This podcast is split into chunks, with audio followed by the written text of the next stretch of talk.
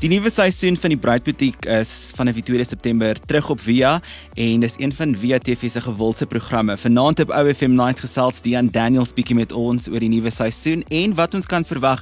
Dankie vir die gesels Dian, is lekker om bietjie te chat en regtig groot opwinding heers van ons het jy terug op die kassie. Wat kan ons hierdie seisoen verwag? Baie dankie Renaldo, dit is lekker om met Bloemfontein en die Vrystaat te gesels. Ja, hierdie tweede seisoen dink ek gaan amazing wees. Ons het die eerste seisoen in lockdown geskiet, maar hierdie seisoen het ons nuwe internasionale rokke van baie reekse wat ek nie net my eie reeks aanhou nie, maar ook soos Prenovius vir die Curvy Bride, Ashley Graham, Randy Finoli van Yesterday Dress, ek het sy collection exclusive in my winkel nou en ook Nicole by Colette en dan natuurlik my eie reekse is beskikbaar, my eie ready to wear reeks.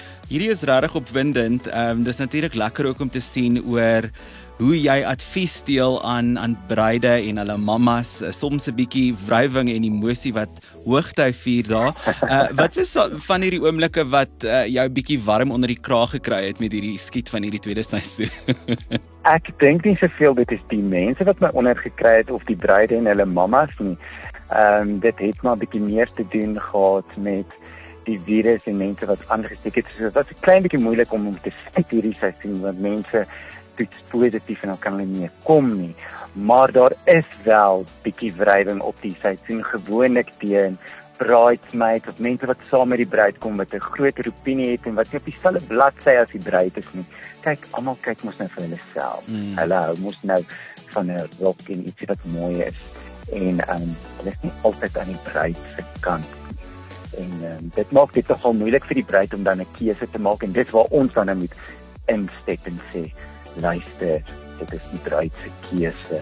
Dit is haar groot dag. Jy gaan jou dag hê of het dit al reeds gemaak of gehad? En watter advies het jy vir 'n bruid wat nou nie vir iemand soos jouself langs sou hê nie indien hulle nou hulle self in daai situasie bevind waar 'n mamma of 'n bridesmaid bietjie te sterk van opinie is? Uh, hoe kan hulle daai situation navigate.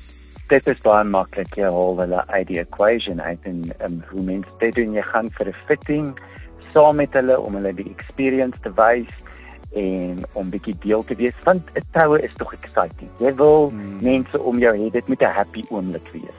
So doen saam met mamma, doen saam met die bridesmaids 'n fitting, maar dan gaan jy terug na die shop toe waar jy gegaan het na die bruidsbutiek of die designers toe.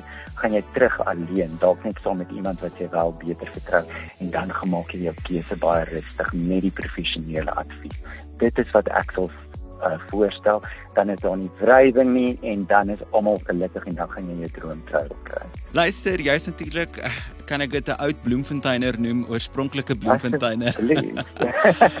ek dink my titel het ooit verander al blik en Gauteng, dink ek gaan ook nog steeds in my hart 'n Vrystaater wees. Wat mis jy die meeste van die Vrystaat? Die mense en my vriende. Almal is nog 5 minute van mekaar af om goue koffie te kom drink. Mm.